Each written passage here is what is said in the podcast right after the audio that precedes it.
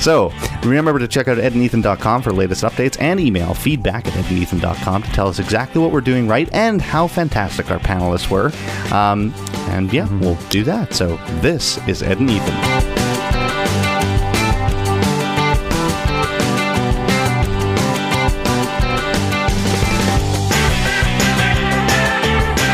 You are still with Ed and Leith, and believe it or not, you're still here. It's incredible. Are you not amazed with the content so far? I am. I definitely am. okay, Ed is. Ed, I'm, I'm going to just count you among the listeners so. now because you're, yeah, okay, you're a little bit biased. Uh, of course, uh, check out worldlibertynews.com where we've recently been syndicated. Also, LRN.FM. We've been added, added to their podcast lineup. Indeed, yes. Yeah, so thanks to Ian Freeman for that. Uh, we have, uh, uh, so we've been mentioning the interview again and again because we are obviously exceptionally excited about it. Uh, coming to us now from Houston, Texas is Stephan Kinsella. Stephan Kinsella is an attorney in Houston, director of the Center for the Study of Innovative Freedom, and editor of Libertarian Papers at uh, libertarianpapers.org. Uh, commonly featured on Mises.com. So, or Mises.org, I'm sorry, .org. Yes. so, uh, Stephan, thank you very much for joining us on the line today. How, uh, how does the day find you? Oh, it's a wonderful day here in Houston. I'm really glad to be here and uh, um, excited to uh, have a discussion with you guys. Fantastic. So now, Stephan, we're going to talk to you about IP, intellectual property, and uh, all of the various. I get, get, there are a lot of angles to this discussion mm-hmm, that we can take. Uh, but why don't you tell us just a little bit about yourself first? I've given you an intro, but what is your role in the world of intellectual property? What what do you do? Well, I'm a I've been a practicing attorney for about 20 years, mostly here in Houston, a little bit in Philadelphia for a while, and most of that time I've been a patent attorney, uh, which is a type of IP attorney or intellectual property attorney. I've also done trademarking, copyright type work, uh, but I'm heavily specialized in a very narrow field of patents, which is related to electrical engineering type. Uh, technology, primarily lasers and uh, computer technology, things like that. So I'm heavily specialized, which is how this field works. Uh, patent attorneys, IP attorneys are very, very narrow and specialized in their fields um, because their work is highly technical. Uh, but for about the same amount of time, maybe a little bit longer, I've also been heavily involved in the libertarian movement, primarily from the theory kind of point of view. Mm. I've written a lot of uh, academic, scholarly type articles on rights theory, legal theory, uh, economics, and the law. Uh, and I've been for a long time a, uh, a pretty uh, devout Rothbardian, Austrian anarcho capitalist type mm-hmm. libertarian. Mm-hmm. So now, how, how, does, how do you find being an IP lawyer? as as uh, well, I guess actually let's let's yeah. get you to uh, elucidate just a little bit on what it is your uh, vision of intellectual property is. Do you think it's a, a kind of a valid claim that well, uh, the well, labor of one's brain is is yeah, well, let, us let's, let's maybe understand from a statist perspective of what IP is and how um, right. statists see it or the, the government sees it, I guess. L- let me tell you how I approached it from my own development. I mean, when I became okay. a budding libertarian and, you know, uh, in college and then in, in law school, um, you know, I assumed that intellectual property was a, a, a legitimate subset or type of property right because many libertarians like Ayn Rand and others yep held that held that view. But I was always uncomfortable with it because something about it seemed a little bit different than their mm. other arguments because these arguments had a, more of a utilitarian or yeah. arbitrary strain because you're saying that you should have these rights for 17 years or 70 years or whatever, but not forever and not for zero, but somewhere in between. And that just didn't seem like the regular arguments that libertarians made about natural rights that lasted forever. Um, and when I started practicing IP law, because of just the way my career developed, I of course thought more and more about it. Like, is this type of thing I'm doing really is this the way it would be in a free market in a free society? Mm. and eventually i came to my my current views probably 1993 or so so about 20 years ago i finally gave up the ghost and realized no this is just a big mistake. Um, it, it, was sh- just it too hard to deny now. Yeah it's, it's sort of like when you become an anarchist you kind of realize oh finally i can give up the belief in the state. Yep. Um, let go of so it so it was like that. So, so my, my view now which is clear because i've thought about it for the last 20 years um, is that really we've made a huge mistake in Western law. We, we, we, we adopted these IP rights, patent and copyright primarily, like in the U.S. Constitution in 1789. We adopted yeah. them for sort of utilitarian reasons. We thought we would encourage innovation by doing this. And this is, of course, not really a libertarian approach to law that you determine what laws are just by deciding what's going to encourage what you want to encourage. That's more of a Chicago or, or wealth maximization or utilitarian approach. Well, let's actually let's, um, let's approach that specifically because you, you say sure. one of the reasons that we go after IP is because we want to encourage innovation. One of the, one of the things that artists uh, see or innovators see is that when they innovate, they create a unique product, a unique idea. Yes. Uh, yes. They want to protect that idea so that uh, first off they can profit from it uh, as yes. as anybody should be able to profit yeah. from a product in the market, and second, so that they're able to uh, make enough profit that they're able to yes. continue innovating. This is the argument. So it why, sounds very legitimate yeah, on its why, why is why is that a flawed argument? Well, I, okay, so I think it's flawed for several reasons. Number one, this is not how you decide what law should be. Law should be doing justice. And ultimately, that comes down to protecting property rights. And property rights, the entire purpose of property rights is to assign an exclusive owner to a given scarce resource that otherwise would have potential conflict over its use so that people can use these things peacefully. So we libertarians tend to gravitate towards a roughly Lockean idea that basically the entire idea of law and justice and rights is to say, let's come up with a set of rules that allocates ownership of scarce resources so that people can use them peacefully and and um, uh, in a way that generates prosperity, so they don't have to have conflict. So anything other than that makes no sense and is not the purpose of property rights. You don't say we need to think about what's going to generate enough novels I mean, when you're designing a society, you don't say, we all know that we need 17,000 novels written per year per state. And if we don't have that number, we need to come up with a system to tweak it to make there be enough novels. now, if, if you believe that novels and innovation and invention and scientific research is important, which I do, um, and if you thought that in a free society there would be zero artistic creativity, zero paintings, zero novels, then I suppose you would say there's something wrong with this system. Um, and that is the claim of some hyperbolic uh, proponents of IP. They'll say without IP, you would have no innovation, you would have no creativity. Hmm. But that is clearly absurd. I mean, you know, some of the greatest artistic works and scientific achievements of humanity were, were done in a pre copyright, pre patent age. Yeah, the Steph- works of Shakespeare. Go ahead. Stephan, I, I just like to bring up the example of the airplane with the Wright brothers. Yes. Mm. Um, do you want to expand on that? Oh, yeah.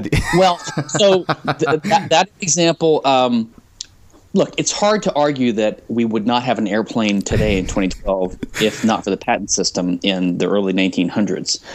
Uh, and in fact, of course, there were multiple simultaneous innovations going on in, in this whole field. Uh, the Wright brothers ex- used the patent system to slow down the entire development in in in, in what a patent does is it gives you a right to stop people from competing with you. Yeah. So that's what the Wright did. They they exploited the patent system. They went to the patent office first, and they got these monopoly government monopoly enforced rights that allowed them to stop people from competing with them. Well, so for 10, 17, 20 years, you're going to have people they're going to just sit back and wait because they can't compete with you and you your incentive to innovate is diminished as well because you can rest upon your monopoly for 17 or so years and that's what happened and when world war one struck uh, the U.S. was actually un- unprepared. Now, uh, my understanding is in Europe, because the patents didn't reach that far, there was more development at the time. But basically, the entire field of patents and the, the Wright brothers' patents slowed down and heavily distorted the entire field of aviation innovation for about a generation. Uh, and this example is multiplied uh, over and over and over. And um, uh, I mean, my, my previous point was is that no one can, with a straight face, argue that we would have no innovation or creativity absent patent and copyright law. Everyone knows that there would be some. So mm-hmm. the only argument they have is that there's not enough. But this is not the libertarian type of argument. I mean, the libertarian doesn't look at society and say, the price of milk is a dollar twenty. It should be a dollar seven. Mm. We don't say that, and we don't say that there's seventeen thousand novels written last year in Texas. There needed to be seventeen thousand eight hundred. You know, and the only way you could criticize the existing free market order that doesn't have patent and copyright for not producing enough innovation is that if you know what the right amount should be. Further, and if you believe that the government can intervene and actually make it better, and it doesn't.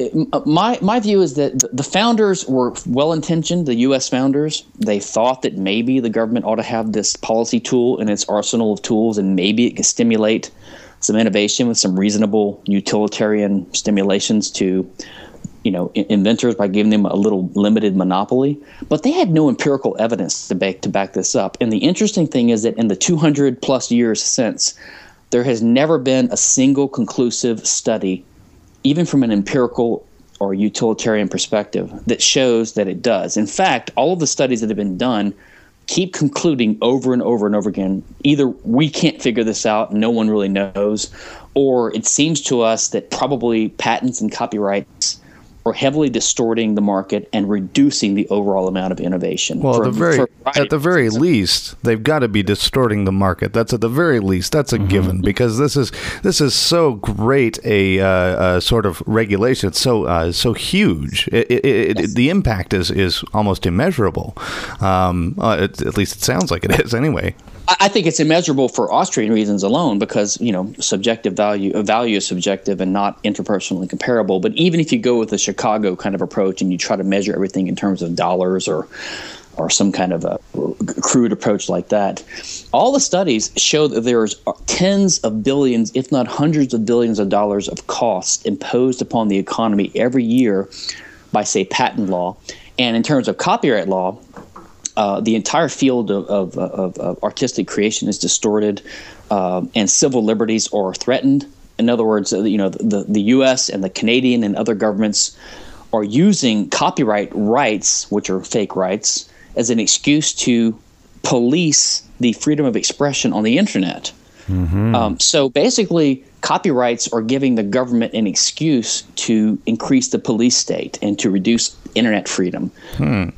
Do you My believe goodness. the internet is one of the greatest bulwarks of freedom of all time, which I do, mm-hmm. you do not want to give the government any excuse to regulate it. And of course, they will they will use pornography, kitty porn, terrorism, yeah. online gambling, uh, and counterfeiting and piracy and intellectual property violations as an excuse to come in and regulate this tool, which is the biggest threat to their existence and their hegemony over over mankind. Hundred percent agreement. Um, you talked. We were talking about the distortion of the market, and I want to kind of get into uh, Samsung and Apple's uh, patent disputes going on because it seems like there is a whole bunch of money and a whole bunch of time and effort that is being battled out for in the court system. Yes. Yes. Um, and uh, yeah, I guess let's just talk about um, yeah, give us your perspective so, on that mess.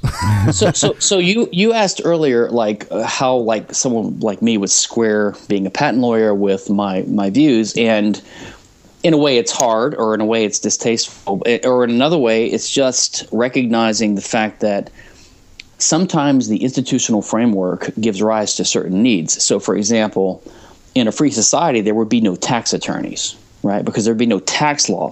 There'd be no defense attorneys defending people against being thrown in a cage for selling marijuana.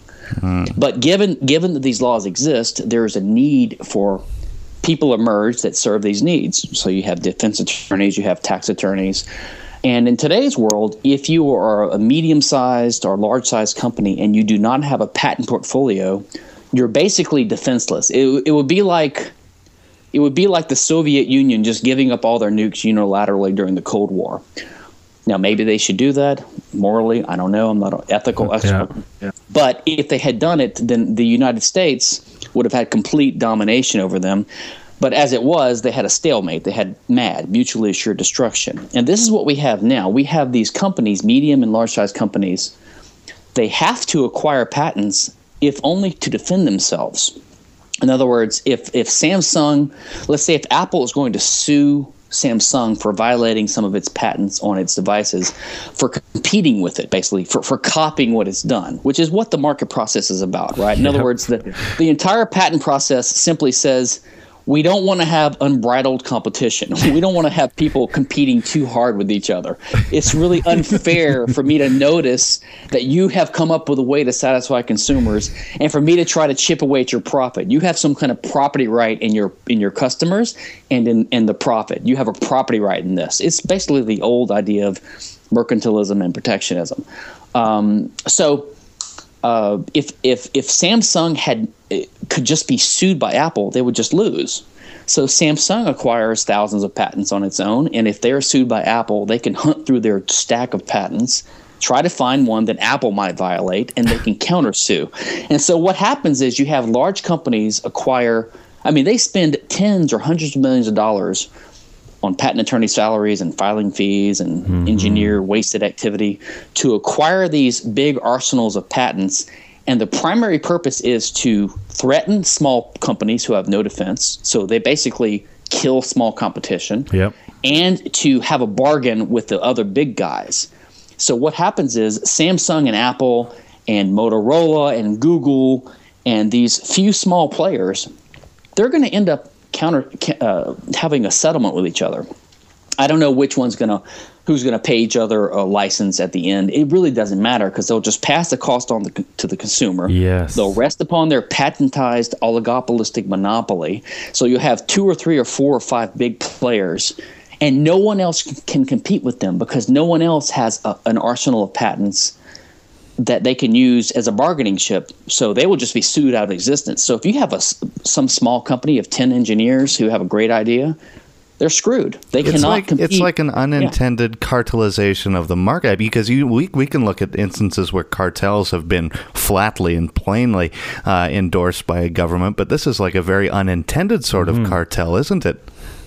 Well, I don't know. Unintended by whom? I mean, well, I, think, I think that the, the, the, big players are perfectly happy with this system. They really don't care.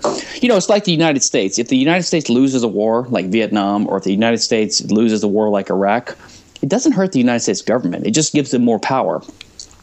They can they can they can use this as an excuse of why they're they're more needed than ever yeah. and why they need to raise taxes.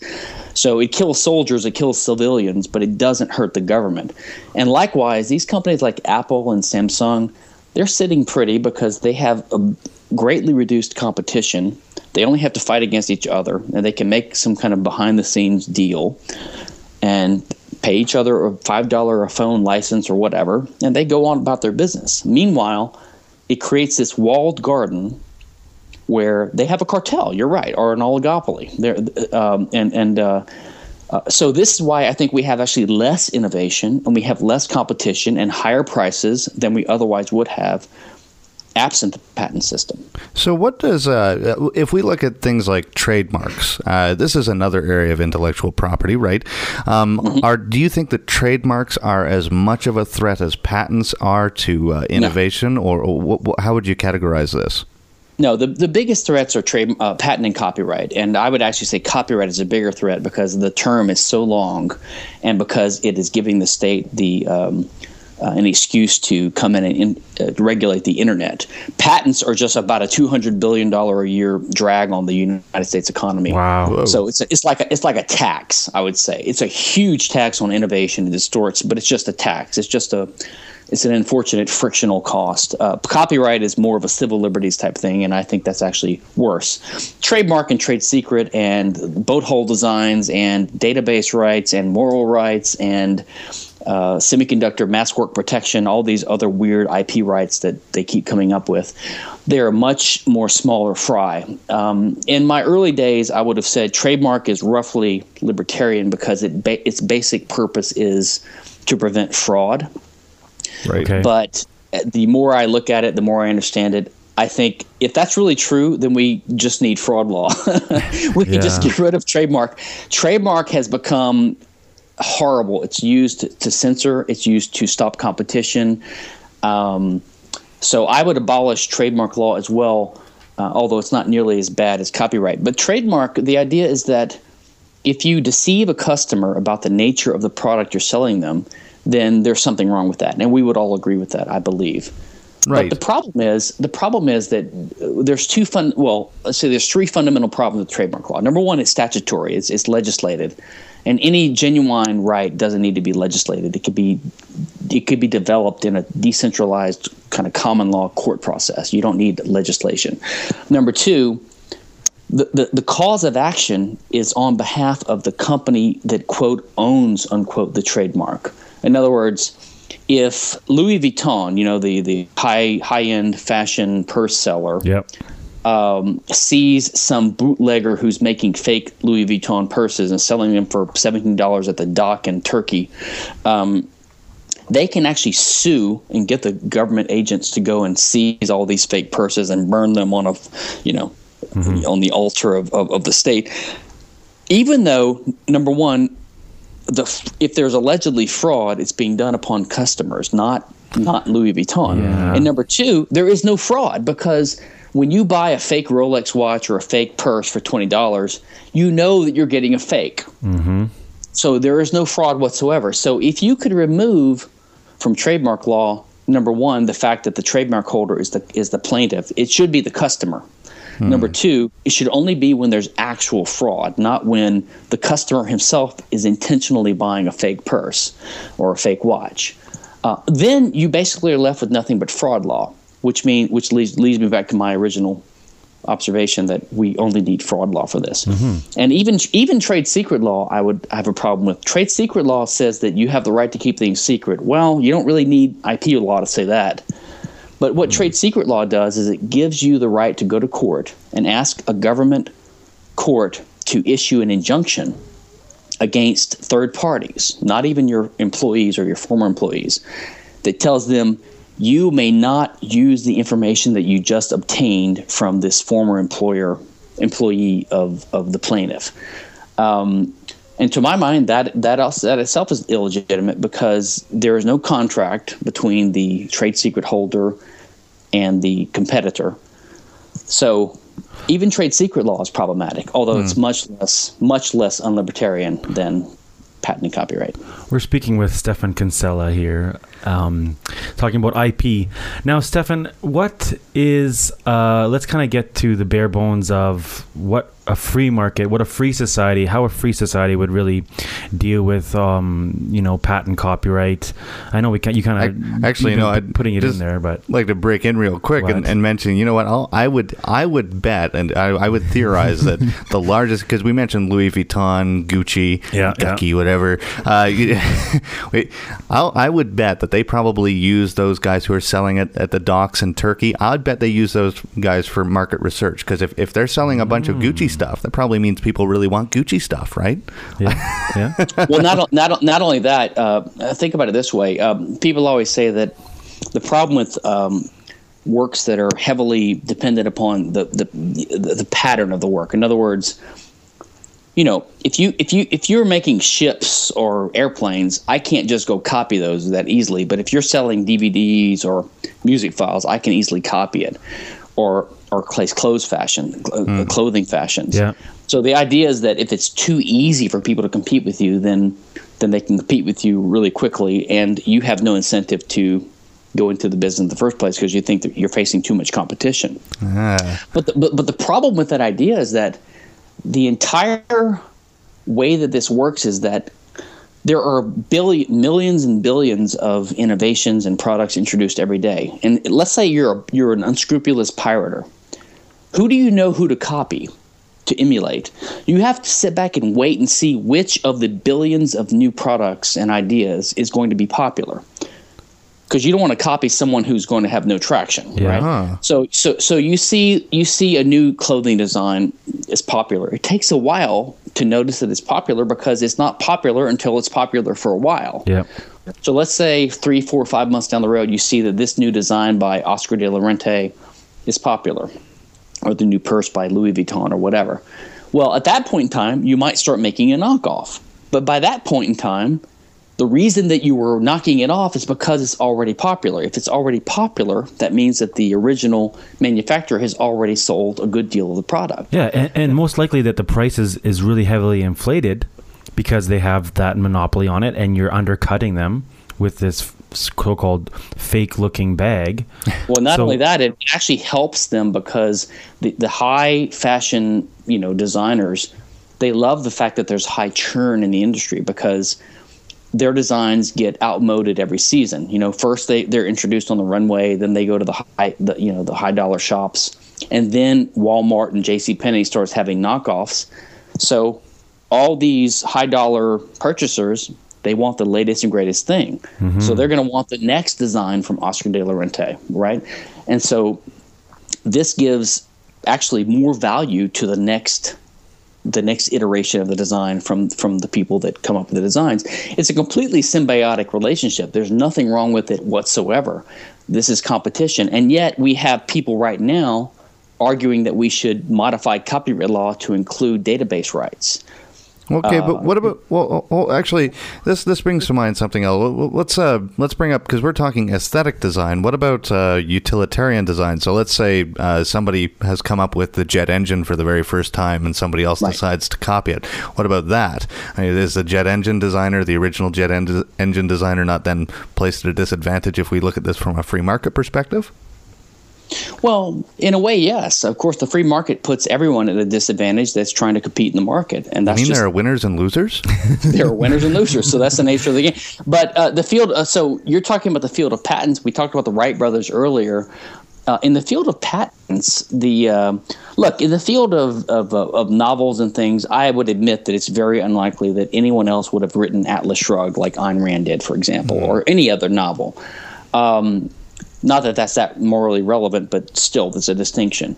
In terms of, of patents, it covers innovations, which are technological achievements, and basically, no technological achievement can come about until its time has come. In other words, until the the field of the background theory and science has arrived at a certain point where you know these guys could have come up with the idea and almost always this means that you're not the only guy that's going to come up with it in other words encryption or nuclear technology or lasers or CDs or holographs, whatever. Mm. At a certain point in time, the background technologies progress to a point where people's natural interest in selling new products, coming up with new ideas, this new idea becomes possible. So almost in every case, the, the, the guy that is the first one to reach the patent office isn't the only guy who's come up with the idea. And the idea would have come about anyway. So there's no reason to believe that without patents, certain innovations would not have occurred. Hmm. So I guess what I'm getting here is just uh, we get rid of the patent system, a flurry of innovation takes place. um, uh, yeah, consumers benefit. It, it, yeah, in my view, if we got rid of the patent system, several things would happen. Number one, patent lawyers like me would be out of work. Yeah, I mean, we, wah, we'd be hired for 20 years to clean up the uh, the transition, but fine. um, but uh, yeah, I think we would see two, three hundred billion dollars a year in the U.S. in the U.S. alone. Let's say freed up. Uh, you would see wow. less distortion, and you would see more innovation, and you would have more competition, lower prices, more rapid innovation because you would have to always be innovating to keep your consumers satisfied. So everything would be better except for the portfolios of companies that are very large and dependent upon IP protection, like Apple and Microsoft, and maybe Samsung to some degree. So all the big players they go to the government and say, "Give us this special right." So how do we? Yeah. How do we get? How do what? Like, is there a practical how, way? Yeah, we how do we do get out of this like, giant trench that we've dug ourselves into? Because patents I mean, are. I mean, so, so, so I would say 15 years ago, patent rights were bad and copyrights were bad, but they were like on the on the on the you know in the top 30 horrible things the government does to us. but in my in my view today, because of the the pace of technology and the internet, I would say IP rights are the number six horrible thing the government does to us. The others mm. would be war, the drug war, taxes, the Federal Reserve and central central banking and things like that. Yeah. But basically, it's one of the it's one of the top five or six or seven things the government does to us. Um, so it is it's become an extremely crucial and important thing. The, of course, the problem is that um, the pe- the companies that have an interest in maintaining their their IP hegemony, their IP monopoly position, are the ones that have the concentrated money to bribe Congress and the legislators and the parliaments. And the the harm is diffuse and spread across the country as a whole. So the opposition is weak. And not only that, the government has succeeded in this propaganda campaign. Look, originally, these rights were not called property rights, they were called what they are. The original basis for the patent system is in England in 17 I don't know, 23, I want to say, called the Statute of Monopolies. They admitted okay. that it was monopoly. Huh. Copyright was the Statute of Anne, and it was its purpose was to censor, you know, uh, Protestant speech. So, I mean, huh. you know, the, the, the origins of the things were clear, but in the 1800s, where there was a debate, most of the economists realized that this is completely contrary to the free market. This is anti competitive. The entire purpose is to reduce competition. And so they were debating this issue. And so the proponents of it started saying, well, it's just a natural property right. So they started calling it property as propaganda. Huh. So I believe that one thing we can do is to try to keep telling people this is not a natural property right. This is the government giving special privileges in response to, you know, the special interest groups and so, we just have to keep saying it's this is not a property so, right. So, Stephan, see, I had a conversation last night. I had a couple friends uh, just chilling, and we are talking about um, Apple and Samsung. And my one buddy was like, "It's like, dude, like it's a total copy. You know, how? Do, what do I say to that? you know i don't like i i, I tried to explain like you know uh, like a coffee table maker makes a design of a coffee table so then let's just they sue each all each other because this basic design of this copy this table you know like but burger king and in and out it's yeah. time to go at it yeah so, so I, I, would say that uh, uh they're buying into the propaganda which has got everyone to believe that it's okay to compete as long as you don't compete too much, or it's okay to do something as long as, in other words, what if you said, you can do whatever you want to do in your life. You can use your body, you can use your property, as long as everything you do is is a new way of doing something. As long as you never learn anything from mm-hmm. anyone else, you mm-hmm. never copy anyone else. I mean, where does that even come from? I mean, the, the implicit idea is that there's something wrong with competing with people. Mm. There's something mm. wrong with emulating. But if you believe that, then you believe there's something wrong with the entire field of human knowledge and the idea that we have a culture and a body of economic and scientific and cultural knowledge that is passed down from one generation to the next and that grows with every generation. Actually, this is the glory of human civilization is that every generation we advance. I'm not a, I'm, I'm not a proponent of the Whig theory of history, but there's something to it the idea that every generation we have a greater body of knowledge to draw upon. We mm. all are beneficiaries of that. No one who innovates in art or in science or whatever is on their own. They're all standing on the shoulders of giants, and that's a good thing. It's not a bad thing. So the idea that there's something wrong with doing something that's copying someone else is just wrong. There is nothing wrong with copying. I, I think what we may what we may need to do is tell people you have to stop equating the idea of copying with stealing. So what mm. they do is they'll say that um, you stole my secret. Mm. I'm like, well, you know, I stole your girlfriend too. Did you own your girlfriend? or I, st- I stole your customers by competing. Did I? Did you own your customers? Well, and so that, that is the that's it. That is the assertion, though, isn't mm. it? It is because I lost yes. a sale because yes. of you. Yes. So that's the ultimate claim. So this goes back to the purpose of property rights is to protect ownership and control of scarce resources. Uh, and well, even potential. It's it's it's the potential, right? Like you, um, you're saying that um, if if you copy this and you're competing with me, you're I'm losing out on a potential revenue that I would normally yes. have. Yes, and I actually like that answer because that's an honest answer and they're actually answering the question. So when you say you say, "Well, what exactly did I steal from you when I when I copied you?" They'll right. say, "Well, you kept me from making as much money as I could have. And I'm like, well, wait a minute. Where, where, where was that money going to come from? It was going to come from your customers. But you don't mm. own those customers. You don't own their decisions. And if they choose your custom, I mean, you could make the same argument about competition in general. This is exactly yeah. why the, the protectionism in, say, England and Europe in, you know, 400 years ago, the, the king or the crown was granting as favors, you get to be the only guy who can make playing cards right? And the king's agents would actually go into the stores of competitors and say, if you're selling playing cards that don't have the seal of approval of the of the monarch, we're going to throw you in jail.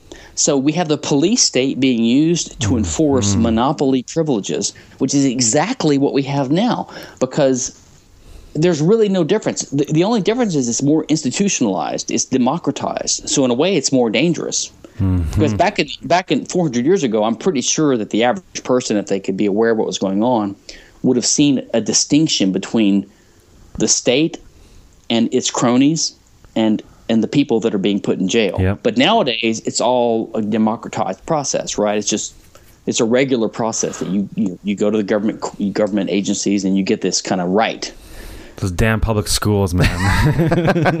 well, Stephan, I'll tell you what. I, I believe me. I'd love to keep going, but we we need to preserve time. But uh, I really appreciate you taking the time today. You've given me a lot to think about. There's a lot of really fantastic stuff. I'm definitely gonna have to listen back to this again. Yes. Um, so, Stephan, thank you very much for your time. I really appreciate you uh, coming on the show today. Thank you, guys. I really enjoyed it. Stephan Kinsella, an attorney in Houston and uh, with libertarianpapers.org, an IP lawyer. Another great interview to wrap up uh, another awesome feature show. Man, I love this stuff. I oh, love yeah. this show. I love uh, Liberty. Um, I hope uh, I love our listeners. I love our listeners, especially our listeners. Very cool. I hope you know we managed to bring them. You know, this was a really good interview. I learned a few things. I actually didn't expect a few of these answers because you know sometimes you wade into an interview and you're thinking, yeah, I know what's going to go on, right? Yeah. Well, but, that's that's the thing. You we you can read about this stuff, but when you have someone who knows what's going on, really knows what's going on, the ins and outs of all the technical crap, um, and you can ask them questions live. You know, that's you. You just learn so much. Oh yeah, awesome no, it, it's. I'm really happy about this. Of course, uh, this closes out our show for today, our feature show. But stick around, depending on what platform mm-hmm. you're on and mm-hmm. how it's delivered. Stick around for our B list, or find it in our uh, where it, it's, it's always in our YouTube channel at youtube.com/slash Ed and Ethan. Yep. Um, but yeah, so the B list is for stuff that we couldn't fit into the main show, some of the other stuff that we'd like to get to. Of course, check out edandethan.com for our latest updates. And also, feedback at edandethan.com is where you can send your suggestions, your praise, your condemnation, whatever you'd like to send. And also, I will not hesitate to uh, pick something to read on, on the air. when, once we get one thing, be the first. Who's going to be the first? Yeah. Are you going to be the first? Feel first? free to send some correspondence, something you'd like read on the air. Be a part of the conversation. I'd be happy to include you. Of course, also thanks again to LRN.FM, the, folks, the folks at uh, Liberty Radio Network, Ian Freeman and the gang. Uh, it's always it, it is a pleasure to be on their mm-hmm. podcasting mm-hmm. uh, roles, and also uh, World Liberty News at worldlibertynews.com. I think I covered everything, yes, didn't I? I think so. Whoa, that might be a first Yahoo! where I actually managed to get Yay. everything. Awesome. Good job, Ethan. All right. So for November 18th, 2012, this is Ed and Ethan.